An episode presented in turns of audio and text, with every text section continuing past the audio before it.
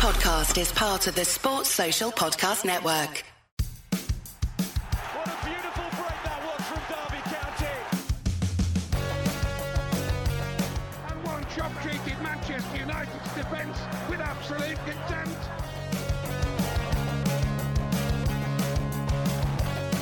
And a chance for Mario once more.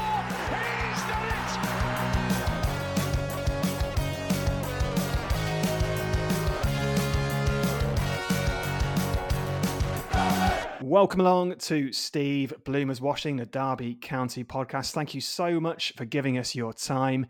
And in a fortnight where the words imminently and shortly appear to lose all meaning, the Rams continue to cling on to their championship status for another two weeks. But games are running out and fast. Nine games to go, five points from safety. Can we still pull it off, or is hope beginning to fade?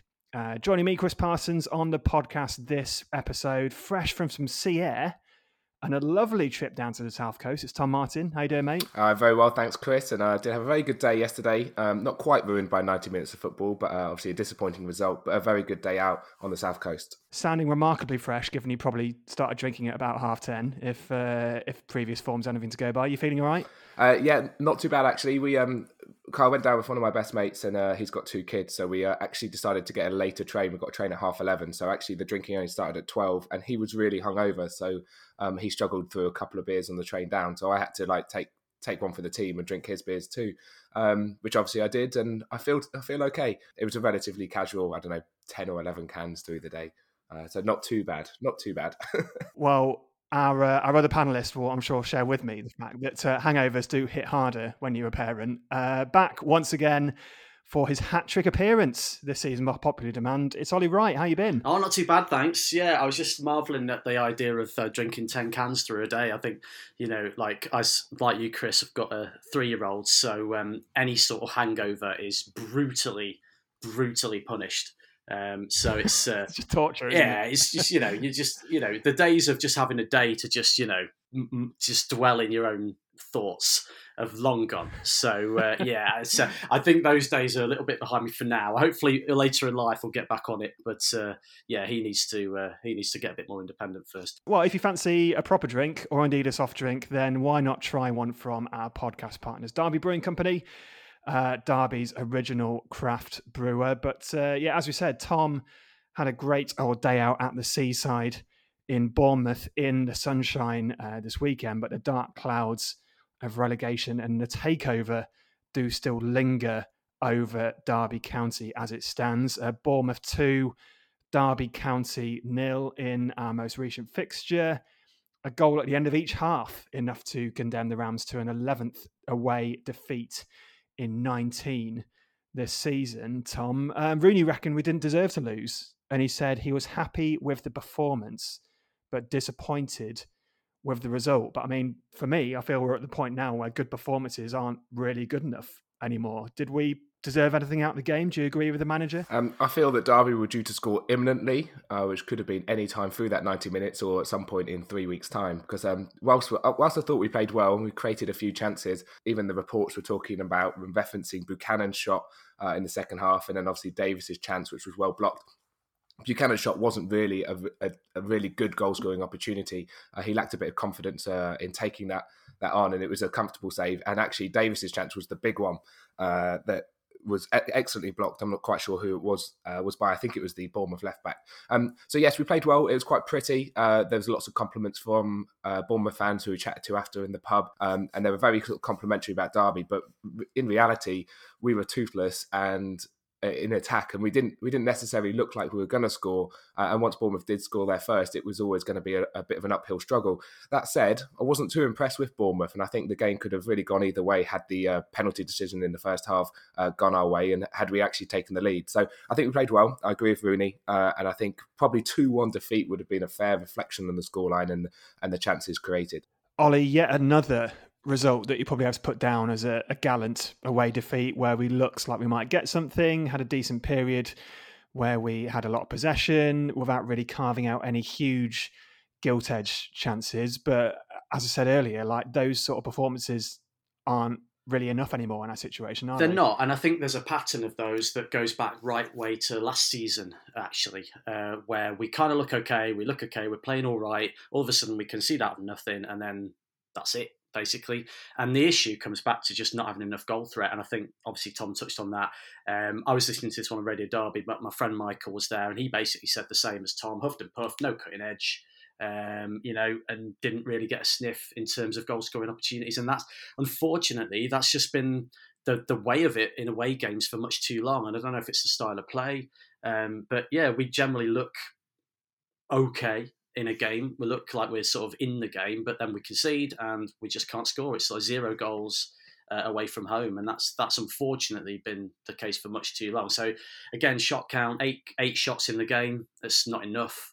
Uh, you know, and we don't we don't convert. We actually have more possession than Bournemouth, which was incredible. I really wasn't expecting that, but I think teams just now, especially when we're away from home, they allow us to have the ball, and and then they they challenge us to turn that into opportunities, which unfortunately, you know, we're just not capable of doing regularly enough. And obviously, if you're Bournemouth, you know, they might not have overrun us, and they may they may not have looked, you know, miles higher than our level. But when you've got tens of millions of pounds to spend on strikers, funnily enough you know that that converts into goals. So, you know, six. Uh, I think I'm right in saying it's six away defeats on the spin now. So if that doesn't stop very, very, very soon, unfortunately, I think despite the, as you say, gallant efforts at home, it's it's not going to be enough. So we've got to we've got to put that to bed very very quickly. And Bournemouth were very happy for us to have the ball, especially in the second half, and just sort of knocking it around. Uh, we we got past the first press quite well, uh, and Lawrence and Morrison were picking up the ball uh, extremely well in the first sixty minutes. But when uh, Bielik came off, and actually I thought Bielik had quite a poor game uh, yesterday, giving the ball away quite a few times. But when he came off, Morrison dropped deeper, and Ebosele was on on the right hand side, and he just didn't look like he was able to get the ball uh, down and actually get a run on the player. He started off on the left and then switched over to the right. Um, he basically just didn't touch touch the ball in any sort of dangerous position. Whenever we were going forward, it was quite tentative, it was quite slow.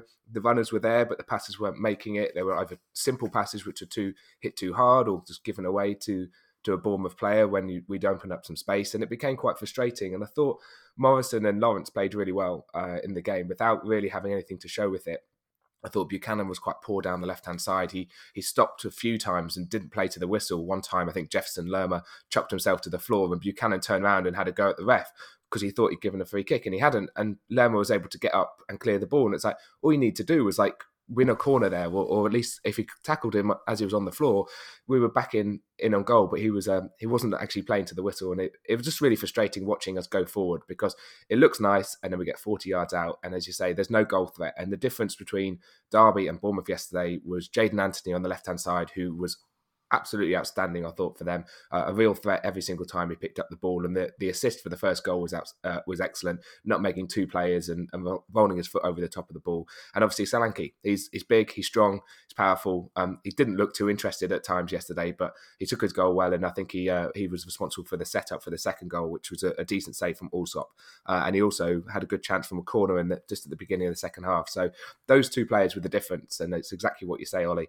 Not enough goal threat. The, the threat that did and the incident which a lot of Derby fans are claiming the game turned on was a first half penalty shout for uh, Ravel Morrison. The, uh, the, the ball being rolled into him, he gets uh, he gets trod on essentially by the Bournemouth defender. But I think, and I wonder what your take is on this. I feel the reason why it wasn't given is because Morrison does actually get his pass off to Ebiowei. Um, I wonder if that pass goes a little bit astray or the move breaks down, then maybe the ref thinks about giving it and, and pulling it back. But it seemed a baffling decision in hindsight not to give it, really, especially as a few fans pointed out when you consider a penalty at Oakwell that was given that was at the other end and looks incredibly, incredibly soft. So, just how important was that that decision not to give that penalty, Ollie? Do you think? Oh yeah, I mean it was a stonewall penalty. There's no doubt about that. And I think uh, what, what you know, it's crazy if the referee has decided to sort of.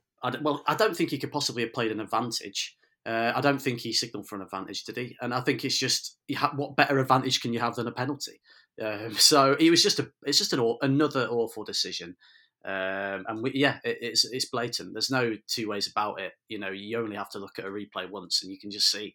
Um, so yeah, really staggering. And as you say, there's sort of juxtaposition of that, and then Barnsley getting a farcical uh, decision in their favour um, in the game against Fulham. I mean, for God's sake, you know. Ah, but I think what it shows is, you know, basically the standard of officiating is just really not very good in the, in the championship. We all know that, and I, I understand the frustration, like, and why some some fans have kind of, you know, a lot of fans have been tweeting. There's clearly some sort of conspiracy, and that the EFL are in some way kind of trying to ask referees to make sure we don't get the decisions. I, I, just I just don't think that's the case. And as one of my mates Peter put it the other day, you know, if there was that would rely on the EFL being competent enough to organise something, which clearly isn't the case. So I think it's just ineptitude. I think it's mistakes.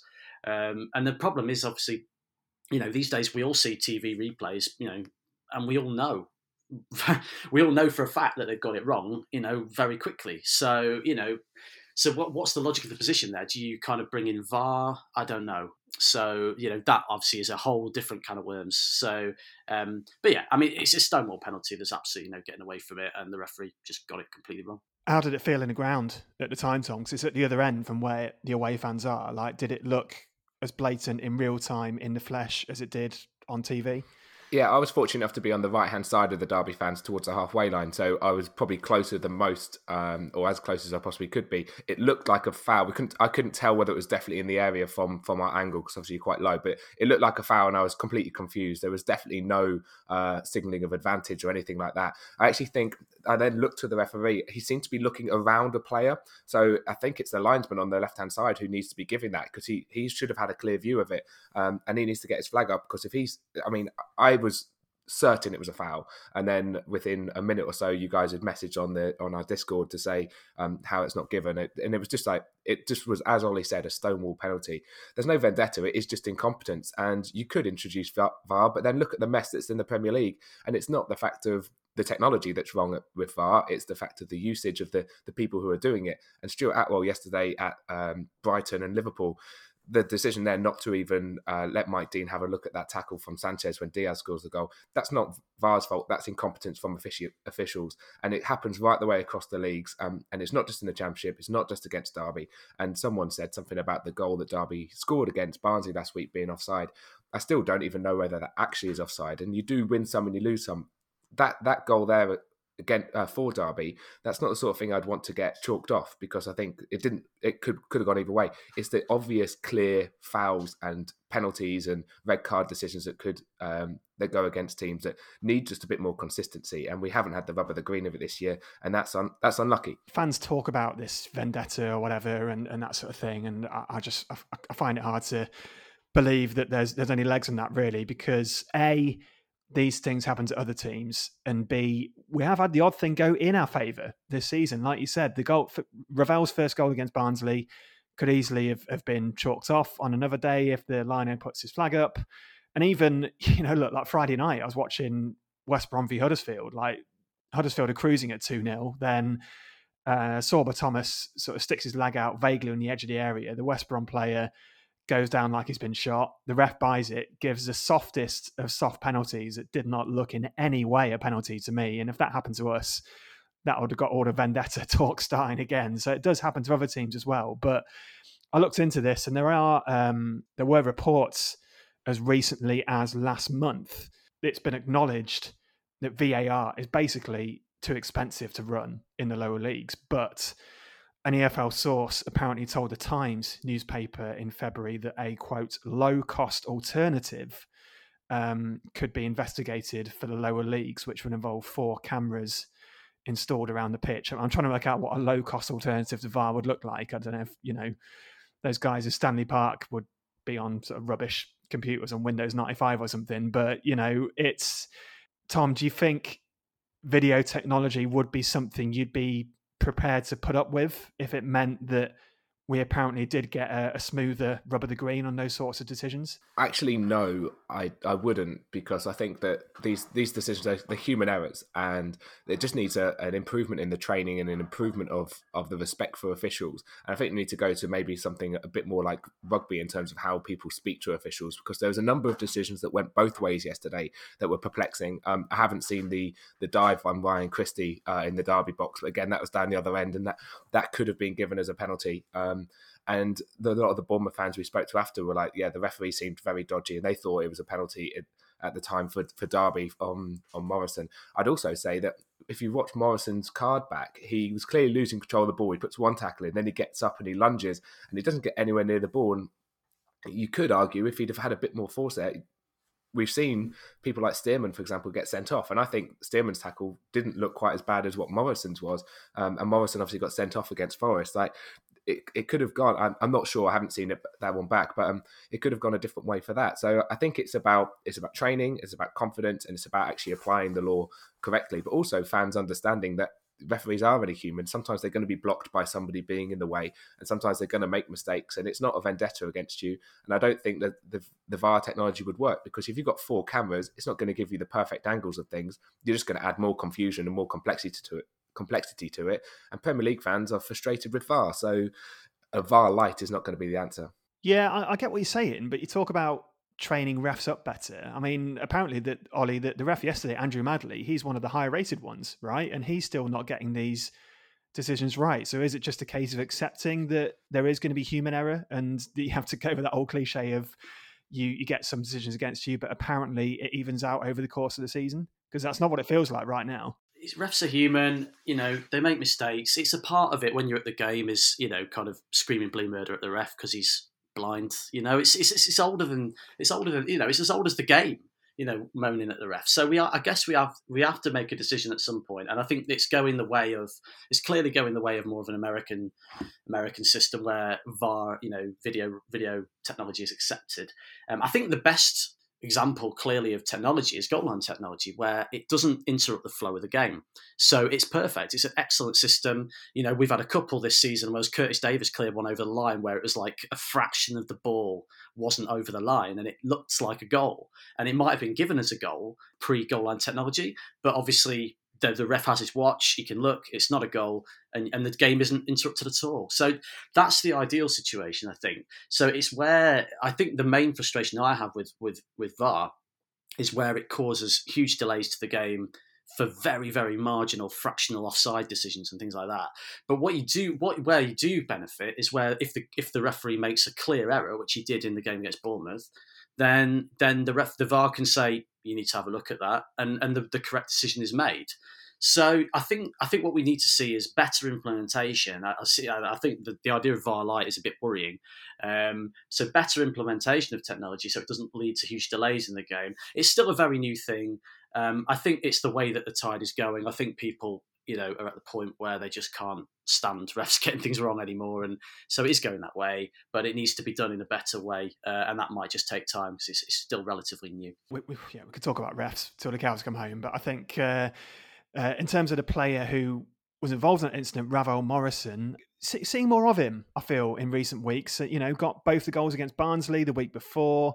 Uh, Tom said earlier that he seemed to be a lot of a, around Derby's good play until he uh, drop deeper. Wayne Rooney said recently, uh, Tom, that Ravel Morrison has been a breath of fresh air. Do you feel that we're now seeing the best of him in a Derby shirt at the moment? We're certainly going to need to over the next nine games if we're going to have any chance of staying up. I thought he was very good yesterday, and what I liked is that he was like really having a go at his teammates to tell them to where to be and to, to up the tempo and to keep their heads up. And he was he was actually leading by example and through sort of organisation. Um, constantly throughout that game. He was uh, he was often going on at Buchanan for getting to get him to get down the left flank to try and offer some width because he Buchanan was being too conservative and too tentative. Um, and he did the same with Ebosele when he came on down the right hand side. He was like directing him and pointing him to get uh, make a run in behind to try and stretch the space.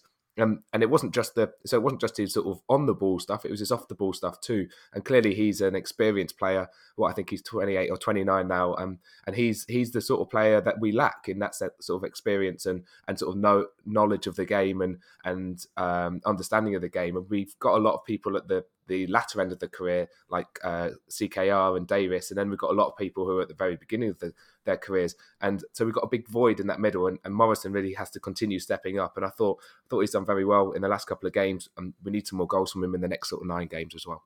I guess what we were talking about at the top about the lack of goal threat. So it was just really refreshing um, to see him when he played in the game against Barnsley because he was close to the striker and, and it worked cheap, you know, and, and that's where we need him. I think you know, I think if you can get him near the striker rather than picking the ball up off the centre backs I think that's when the balance of the team's going to look better. Uh, and that's when he's going to cause the opposition problems instead of causing us problems by doing kind of crazy things in midfield. Because he is a wild, you know, he's an absolute wild card, you know, and you never quite know. And I don't think ever anybody knows not even him sometimes what exactly what he's going to do next. But if you're doing that in the final third of the opposition, um, you can cause serious problems. You know, the little step over for the for the team goal against Barnsley. I mean, that was a bit of magic, wasn't it? And you know, that's where we need to see him around the box. And so I think I, I feel a bit sad that he's played a much deeper role a lot this season. Um, but I think it was a case of needs must because of a lack of options in midfield and stuff. But ideally, you want him just to play in a kind of free role um, and and be in, in, dangerous positions. So yeah, he's he's gonna he's always to drive you nuts at times. And he did have a, a, really tough run earlier this season where he couldn't get in the team at all. He was he was out of the team for a long time actually. Um, I think it was several months he didn't make a start.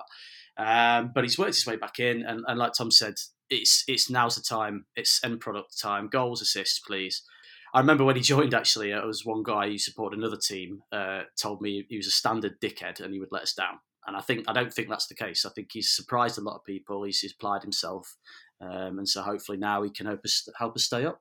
That that goal against Barnsley was absolutely outstanding. From the fact that the ball went forward and then back, and then there were runners beyond the ball, um, and people were like constantly getting involved and then like moving on again. And that's what didn't happen against Bournemouth. And that's what Morrison was trying to inspire from yesterday. And the goal against Barnsley was like phenomenal. Just the, the, the passing, the moving, and then the finish as well was just like was such a plum.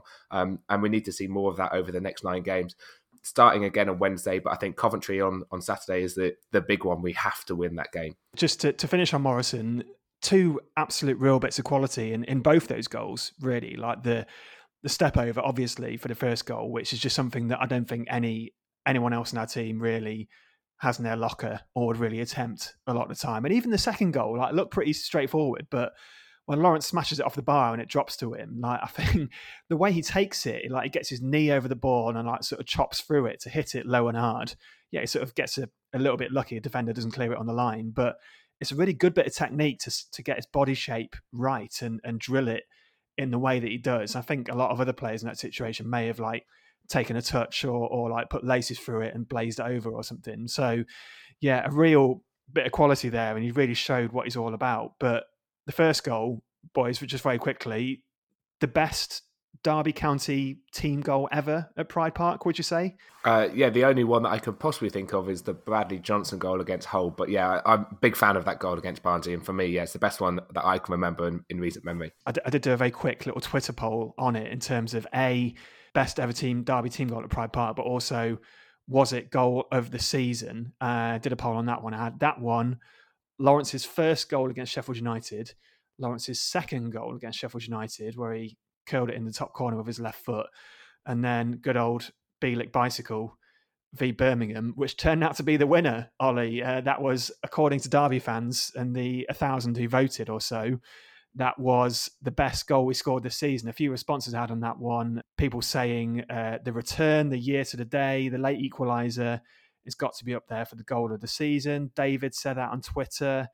Um, and lots of people just mirroring that, really, saying that because of the circumstances, Bielik's edges Ravel's for the best goal scored this season. Do you agree? Well, I mean, first and foremost, I think it's nuts that a team that's capable of scoring that many amazing goals is in the bottom three. Do you know what I mean? Because they're all quality. They're, they're, you know, they're, all absolute quality goals. They really are. And I wanted to mention the Bournemouth game actually as well, because just per, on a personal, I think because of where I was sitting in the stand, I had an absolutely perfect view of the the curler that Lawrence scored from the. Uh, I think it was from the left corner of the box, and he kind of he kind of just chopped it to make himself half a yard and just curled it, and and the ball just I could see as soon as it left his foot it was in. And it was that to me. I mean, I, I think just because of the angle I had on that, that's probably a favourite. But all those goals were fantastic, you know. And I loved the um, the goal where Festy picked the ball up. I think he would have tackled, didn't he? And he just he just went the whole length of the field um, and then ended up. I could I could watch him do that again and again. Oh, that's my favourite bit of that goal. The way he just steamrolls those two Sheffield United players is wonderful. Yeah, and watching that in real time was just such a you know it's that's why he gets everybody off the seats. That's what we know he's capable of. So I want to give a shout to that goal as well, more because of his assist really than anything. So, but as I say, yeah, all these goals. Um, when you've got players who can pull off moments like that, you shouldn't be in the relegation uh, mix at all. Um, but we all know why. Um, and just, I'll just obviously, I mean, it's yeah.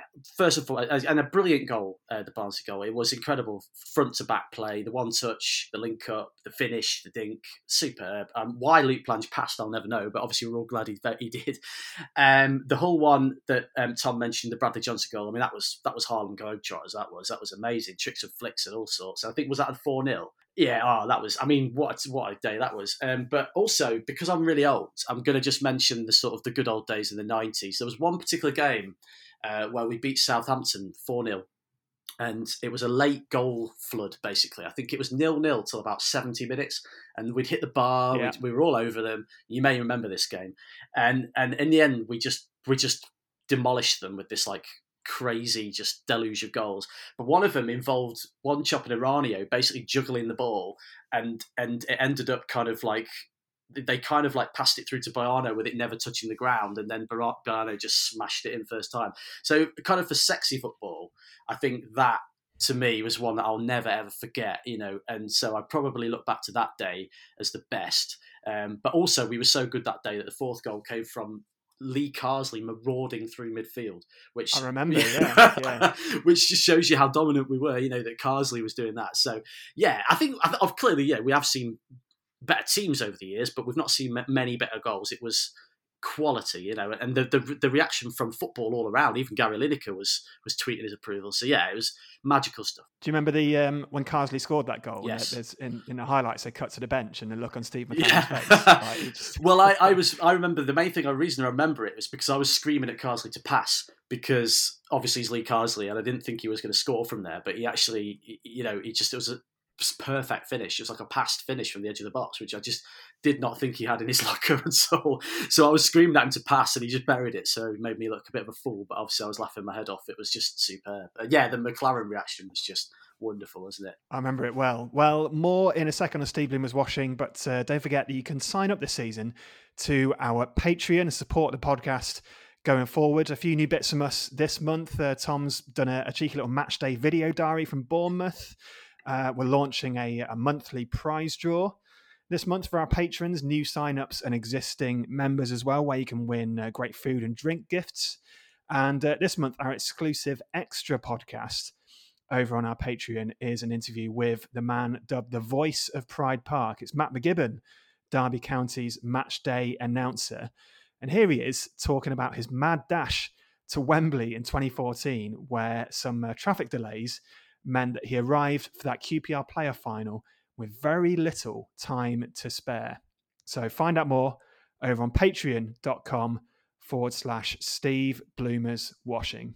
yeah, just just an amazing experience for basically what I am. I'm I'm a supporter, you know, I'm a fan, and um, uh, the first one, um, Aaron was Rammie, and um, we had sort of instruction through that I would have to do six minutes with the crowd prior to kickoff. Uh, I would need to be there at no later than eleven thirty a.m. for sound checks, just to go through um, protocols and um, what would be happening. And we we made the mistake of uh, travelling down with on the staff bus, which was leaving at eight o'clock, I think it was. And obviously, the staff there's out of the staff there was only myself and Aaron, uh, Rammie of the time, who were actually working. So staff were having a drink on the bus, and the bus was stopping, and like unbelievably, like the bus driver you know, we set off at eight o'clock, and I'm thinking six, two and a half hours, allow an hour for traffic, so I should be there. We should be there for half eleven comfortably. And uh, he, he, as soon as he gets on the motorway, the, the driver's pulled off for breakfast because he wants his breakfast. So that was like forty minutes straight away. Is like just eroded. And um, we get down, and the last five miles to Wembley was just horrendous. So, within at two o'clock, we are probably around, still around about a mile from the stadium. So Oh my god. myself and Aaron jump off the bus. We we start running to Wembley. He's got his Rammie's head under his arm, which you know is quite a piece of kit to be carrying anyway. Um, we sort of got down there for around about I don't know five past ten past two, And then obviously the problem at Wembley is I'm trying to ring the guy up, you can't get a signal because everybody's on the phones. So I think it's quarter past two. I got in the ground at Wembley, um, and I was basically going to be on air ten minutes later. Hi, I'm Dean Sturridge. Hi, I'm Paul Peschisolido. Hi, I'm Curtis Davies, and you're listening to Steve Bloomer's Washing. Derby 3 0 up. Good turn. Carsley breaks clear. Carsley cuts inside, will have a shot, and will score! Four goals now for Derby in a frenetic ending. No wonder they can't believe it on the bench. Nine goals in two matches now for Derby County. And another home win. So, since we last spoke to you all, uh, Tom and Ollie, there's been one key departure. I'm a little bit sad. Older Kamil Jóźwiak has played his last ever Derby County game. Um, one goal and I think four assists in about 60 or 61 Derby County appearances. I mean, just a a huge disappointment, really. And, and I'm just really gutted it didn't work out. I, I just I, I, was thinking about this last night, and I was thinking back to the time when Derby signed Jóźwiak in September 2020, and it was meant to be basically the like marquee signing at the at the start of that season. Like we're so excited to get a player like him. Like I remember Derby fans were like tracking his flight from Poland, and there was a huge amount of buzz about him him joining. But the facts are uh, Ollie that he's he's we've sold him for a loss. He joined for what about three and a half, four million. He's left for about one and a half, two million, and he's headed to Charlotte FC in the MLS. Which, with all due respect to him, bit of an odd move, I thought, really, for like an international European player who's who's just turned twenty three. I mean, what was your take on it? Did he fail to deliver for Derby, or did we just not really? set up in the right way to get the most out of him. No, I don't think you can say that. I think he just failed to deliver, unfortunately. I think what I would say, and I, I always think about this, and I feel sorry for him because I think I think the pandemic really did for him because when you think about the timing of him joining, um, you know, he comes over and very soon afterwards it's it's it's lockdown. It's you know it's it's just kind of like how do you settle into a new country when you can't you know you can't socialize uh, you know, he can, you know, probably couldn't visit his family, you know, his girlfriend, that stuff like that. That must have been really hard for him. Um, so I do feel a lot of sympathy um, for him, to be honest, for that. But having said that, you know, ultimately he had plenty of chances, um, and he didn't didn't do what we all expected. And to be fair, I mean, I remember when he signed. I mean, I spoke to to sort of scouts, analysts, techie people, and they were all really excited and said, "Yeah, yeah, he's absolutely you know a quality player, and there's no doubt he can do it." Um, but for whatever reason, uh, that that didn't transpire at all. So yeah, I, I, I, think to me, when I went, I went to the the, the friendly against Notts County uh, before this season, and he was one of very few senior players in the team. I remember Festy played, Cashin played, Liam Thompson played. Uh, I think Isaac Hutchins. So lots of young players, and obviously playing against a non-league team, and and you'd expect someone like Jóźwiak as an international player to really stand out as being a cut above, and he, he, he really didn't and it, it worried me then. Um, and unfortunately, we always believed in him and, and, and, believed it would happen. It would happen. It just it just never did. So it's kind of like the man who never was. And I think, yeah, like I say, I really feel for him. You know, I do think that COVID and, and everything that happened there was a problem for him in terms of settling in to a life in a new country. So I think it's for the best, but it's just another disastrous uh, big money signing for Derby, unfortunately. The thing that people sometimes forget with Jóźwiak is that he is only like barely a couple of years older than like Bird and Buchanan and and Knight. He's still definitely barely out of the early part of his his career. And I just wonder if I don't know, I was thinking about other players who we just haven't been able to get the best out of. Do you think that our circumstances are a big part of this and that maybe if we had if we weren't in the situation we are in, we could try and and, and give him an, another year to try and come good. Because the facts are that there was money on the table for him and we weren't really in a position to to turn it down. But if you compare that to say a few years ago with someone like Mate Vydra, for example, look, I'm not saying they're the same player at all, but if you remember how how long it took Vydra to settle in under like Pearson and how how sort of goal shy and how, how bad he looked and the fact we paid a lot of money for him, it just took a different manager and a change of approach and an arm around the shoulder and some different coaching and some different techniques to completely change him. And I'm not saying the same would have happened with Jóźwiak at all, but do you think yeah, in different circumstances, we could have seen something different, or was he just not very good? I don't think he's not very good as a footballer. I just don't think necessarily he suits the English game and the Championship and the way that Derby play. He often plays left wing back for, for Poland, so it's a bit deeper than being an actual winger um, and has a bit more sort of defensive responsibility or picks the ball up from deeper and tries to thread passes through. Um, so I think he, he's maybe struggled with that. Um, I think he's had enough time at Derby, and he's also had two managers in Cocu and Rooney who've both done their best to try and get out of him. And for whatever reason, and I think I agree with Ollie with like COVID and the impact of that, he hasn't he hasn't turned it on. And unfortunately, he will go down alongside the likes of um, recent foreign signings like Taveric and Albin Tosa. And we used to be a place where you could go, oh, Derby have signed a random foreign player. What a player he is. The Eranios, the Wanchopes, the Baianos. Um, now it's like Derby signed a random foreign player. Which one of these is he going to mirror? Is he going to mirror one of these awful players or is he going to mirror one of the, the great players? And he's it's always in the last five or six years been one of the awful players that we've signed. So another mistake from the Derby recruiting team, I would say. Good player, wrong player at the wrong time, unfortunately. I was, I was reminded the other day of, of a tweet from uh, from from Chris Chris Smith, who we both know, Ollie, who I think said at the time that incredible scenes when uh, turns out to be the Polish Gary Teale. Um, and he wasn't a million miles off the truth, was he? Like he did probably call it right. But it's, it's just weird that even like even as recently as you know earlier this season, Liam Rosenior was asked about Jozwiak and he, he had like nothing but praise for him. He said, "I'm really excited about Kamil. He's an outstanding individual. He's taken on so much information and he learns so quickly. You take him on the training pitch and work on a movement with him, and he gets it straight away. His football intelligence is outstanding. But then on the other hand, I sort of watch, you know, you, you watch a player like Malcolm Ebiowei, uh, like t- take his chance uh, against Bournemouth yesterday, and he seemed to show even in the first half. Like he got past his fullback a couple of times. Like he, showed great feet, pulled a ball out of the air, and, and he, he was doing things that we haven't really seen from Jozwiak in like a year and a half. So yeah. it's really difficult to give him the benefit of the doubt, isn't it? Yeah, I mean it's interesting how Ebiowei's been fast tracked actually into the team. You know, he's kind of leapt above Louie Sibley, who I did want to talk about at some point if we can. But um, yeah, it's yeah, I mean, ultimately he's had more than enough chances. Um, I mean, we spoke about a couple of other. Tom mentioned a couple of other, you know, foreign players who didn't didn't cut it. Albin Tosa, Tawiric. Um, I think there's a bit of a thread there actually. You know, from interviews with them all, they all struggled to acclimatise. I remember Albin Tosa's wife was or girlfriend was pregnant at the time, and he didn't speak a word of English.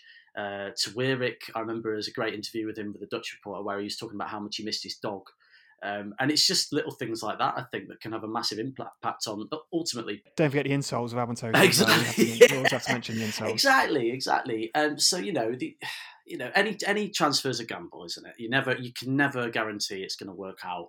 I do think with Jozwiak, there's 100% a player there who's better than MLS level.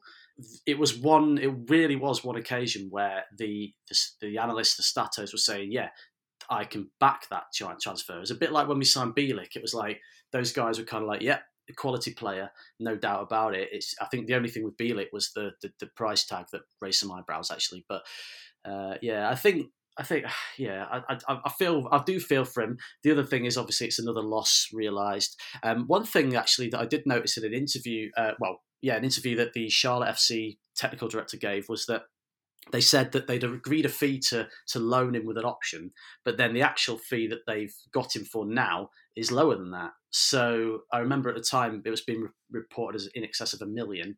So whatever it was in the first place that they agreed, it, it, they got a bargain deal, presumably because of the injury and taking a risk there, and also because of the distress which Derby is in. So I think yeah, unfortunately, it's uh, it's a, another big loss. It's just a few quid to keep the show on the road for a few more weeks. Yeah, well, the show is on the road for now. I've, I've decided we're not really just going to try and dwell too much on the, the off field stuff because I don't really feel any huge progress has been made. It's been reported that the Binney family have pulled out, but I think, look, we're going to save the major discussion for when there's something major to discuss, basically. But on the field anyway, Tom, nine games to go. Blackburn next uh, the game's running out. As we said, look, there's um, the possibility that some fans are saying that even just another 15 points might be enough to, to keep Derby up. Um, we're on what 24 now, so 39 is the magic number, and I think that's what Anton alluded to a couple of podcasts ago, where we, we asked him what magic number is, and he reckoned late 30s might do it. But the problem that we've got now is is twofold, really, is that teams around us are finding a bit of form. Um, and Barnsley in particular have got a pretty a, a pretty easy-ish running on paper. So, look for us, Tom. It's uh, Blackburn away, Coventry at home, Preston at home, Swansea away, Fulham at home, QPR away, Bristol City at home, Blackpool away, Cardiff at home. I feel that the, the sort of the ray of light that I feel is that if we can keep within about the same gap as we do have at the moment, keep it to sort of four to six points. Uh, I think Reading's game in hand is QPR uh, in early April. If we can keep it to around four to six points with three games to go, I, I reckon we can win those last three games. I reckon we can beat Bristol City and Blackpool and Cardiff, but it's just whether there is still something to play for by then. Um, we need 15, maybe 18. Where do you think those points are coming from from those games left? Yeah, I, I do agree with you, Chris, in terms of like keeping it uh, going as long as possible. And I think I said back back around Christmas that if we are uh, within six points when we've got Blackpool and Cardiff, we can, in theory, beat those two teams and, and keep us up. Um, it's a big if, and it's going to be a big big ask to get those 15 points. The games we have to target. Four, four games in particular Coventry, Preston, Bristol City, Cardiff at home. Those four for me are must win. And if we don't win one of those, we're going to have to go away to Blackburn, Swansea, QPR, or Blackpool and get results in more than one of those games. Whereas I can see us doing well against uh, Blackpool on uh, Blackburn, sorry, on Tuesday night. Um, be looking to get a point. Bristol City obviously went there and won yesterday. Uh, they haven't uh, been scoring very much because Brereton Diaz, I think, is injured. Uh, though I do think he is uh, on the return soon. Hopefully not for for Tuesday. Um, and if that continues, we could maybe nick a result there. I think football is, especially in the Championship, any team could beat anyone. It wouldn't have been um, beyond the realms of possibility for Derby to have gone in ahead at half time yesterday and maybe held on to a 1 0 or got a point yesterday. And that's second place in the league. Um, we've got a point away at Fulham earlier in the season. Barnsley showed that Fulham aren't aren't well beaten, but at the same time, Fulham can score four or five goals in, in a very short space of time. So you, you have no idea really what's going to go on.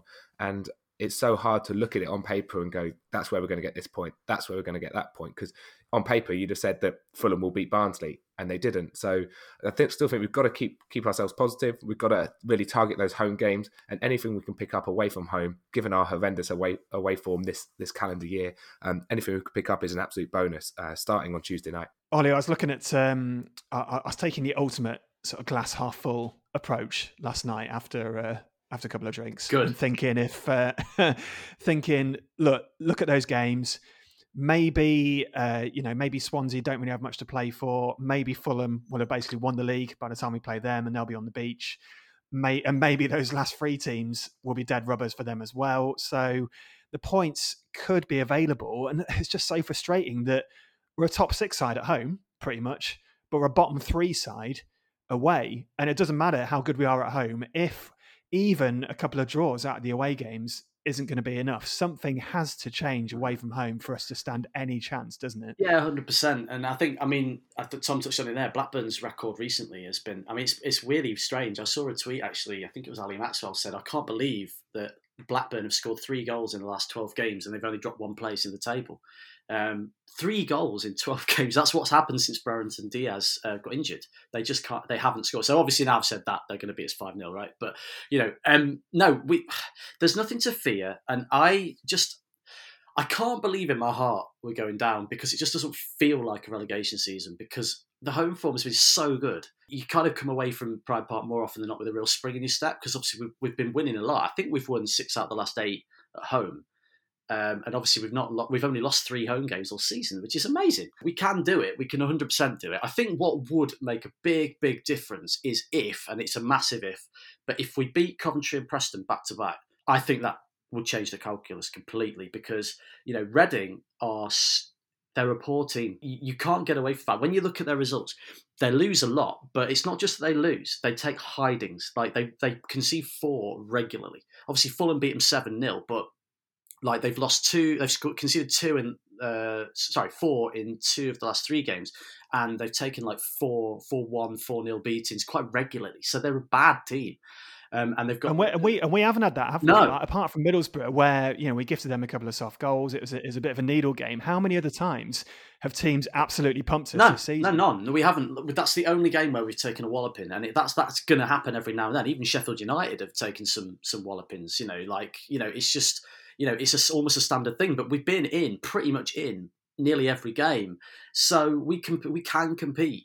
So we can do it. We can 100% do it. But every game is becoming like a cup final at this point. Um, the Blackburn game, we've just got to stop the rot away. If we can get a point at Blackburn, that would be fantastic just to stop the run of defeats. But I think I honestly feel like if Coventry and Preston back to back wins, that could change the, the, the, complexion of the running very, very quickly. Uh, and then, you know, Swansea away, nothing to fear there. Um, obviously, Fulham at home is, you know, just have to see. QPR is a tricky one. And then Bristol City at home, Chrissy Martin coming back. Yeah, oh, don't. don't he, he, couldn't. He couldn't do it to us, could he? Um, you know, a bit like Harry Wilson seems to be. You know, seems to be trying to keep us up single handedly. You know, so uh, yeah. you know, it, being being relegated by Chris Martin goal, that's going to just send into tears right now. You know, I so, can't even contemplate. I, it. I, I still believe I think it's possible, but I think I think your shout of 15 points is just about right. I think if we in a normal season, obviously it's 50 points this season because of the way it is, because Reading was so so poor and have had a points deduction, and obviously because Peterborough so poor, Barnsley have been awful. So 40 points is the waterline, I think, this season. So it's doable. I think if we finish above Reading, we stay up. If we finish below them, we go down. So I think, despite how bad Reading have been, and reading their Twitter this morning, uh, there's a lot of anger towards Paul Ince as interim manager, and uh, obviously Tom Ince being daddy's boy, etc. Um, but I still think that Reading are the team to to haul in. So for me, I'm still focusing on that. Reading have Barnsley on the 2nd of April, the same day we have Preston. Um, I actually want Barnsley to win because even if Barnsley do win that, they're still behind Reading um, as things would stand. I know obviously there's a couple of games to play in between that. Um, and I think we just need to keep keep our eye on the, the team that's fourth bottom. And I think Reading will be there uh, for for a while. Barnsley have been a poor team all season, and yes, they're on an upturn of form. Every team goes through a bit of an upturn, and that upturn could certainly turn around quite quickly. So, so for me, Reading's the target. Uh, and five points is still well well achievable. It's going to be tough and it's going to be hard work and it's going to be a lot of ups and downs between now and the end of the season. Well, we are in that business end now. It's squeaky bum time, whatever you want to call it. But uh, yeah, fewer than 10 games to go. The gap is still five. It's crazy, Ollie, that uh, just before you go, the last time we had you on at Christmas, the gap was like 11 yeah. and Derby were rock bottom. And we were convinced that what you said, anything could happen. Mm. Whereas now the gap is like less than half that, and, and, if anything, the mood is worse. So it's just, I don't know, it's very difficult to really put a perception on on where we are and and how good our chances are. Well, right now, I think it? I think what it really took it knocked everybody really badly when we had that run of three defeats because everybody was feeling good, um, you know, we and and all of a sudden, you know, we went into a little run of games where we all thought we had a bit of a chance to to make up some more ground, and we lost ground uh, and I think that hurt the morale. We did beat Barnsley. We had to beat Barnsley. You know, if we hadn't won that game, probably we, you know we're talking about almost conceding. You know, so we've, we've still got a chance. Like you said, Paul Ince being brought in at Reading, that it gives us a chance. Um, and and just finally, really before before we go, I just wanted to say how uplifting it's been actually to be at Pride Park this season, be part of it because I think obviously the team's done wonders, but but the fans have been amazing. Like the atmosphere's been brilliant. Um, I got to go in the south stand um, with my old man actually for the Barnsley game, which was such a treat. It's just ace, and, and, considering everything, I just think you know the way that the fans have, have, have conducted themselves and, and, and been such a know it's a cliche, but 12th man for the team has been it's just been brilliant. So you know everybody's got to keep it going now. We've got another four massive cup finals at home, five sorry five cup finals at home. So let's just keep keep it going and and keep believing. And the guys, you know, the team clearly rises to it when we give them the impetus and the drive and the belief. So let's just keep that going. Come what may. It's funny, isn't it, Tom, that uh, Kutch mentioned something like that, that he said that like the atmosphere at home games now is basically as good as it is at away games, like a real sort of siege mentality and like party atmosphere at the same time. It's great, isn't it? Games at Pride Park right now. Yeah, they've been they've been really good. It's been really nice to go to home games because they, they are like an away game for us because of uh, our location, and so it's it's been fantastic to be part of that atmosphere and the march at Birmingham City and the, the other home games we've been to like Black, Blackpool back in December and Uh, I know you went to Reading as well, way back in October, November time. Um, it's been a, a much different Pride Park, and I just wanted to echo what Ollie was saying about the fans. At the end of the game yesterday, no one left. Two 0 down in the last minute. Normally, you'd see droves of Derby fans leaving, and everyone stood there and was celebrating and cheering the, the players on. And they came over, and Nathan Byrne, Curtis Davies, Colin, um, the rest of the team were all there clapping the Derby fans, and Nathan Byrne he loves us. I could just see like he was almost emotional, like applauding the Derby fans as they were singing the LA LA song. And it's just really nice to be part of that and that togetherness. And uh, it's been an absolute privilege. And it doesn't feel like a relegation season because of how how much fun we've had going to watch games and how much fun we've had like being involved in things and seeing these things and scoring some great goals. But if that's what ends up, then it's not the fault of the players on the pitch. It's not the fault of the manager. Uh, it's purely the fault of Mel Morris and his financial decisions of the club over the last five or six years. I just think that if it happens, it would make an ace movie. But I'm not sure. Maybe your listeners could work it out. I'm not sure who would play Wayne Rooney, but um, it definitely would make a hell of a film. Um, you know, we've had the Great Escape. It would be the greatest escape. So yeah, um, if it happens, just uh, let's work out who plays who. Uh, maybe uh, Michael Sheen, I think, would make a good Steve Gibson. Uh, but well, he's already played Brian. He's played Brian Clough, hasn't yeah. he? So he's due to play someone at the other end of the spectrum. Exactly that. Yeah, I think he's got the the right look and uh, the right kind of uh, mannerisms to do a, a, really good villain.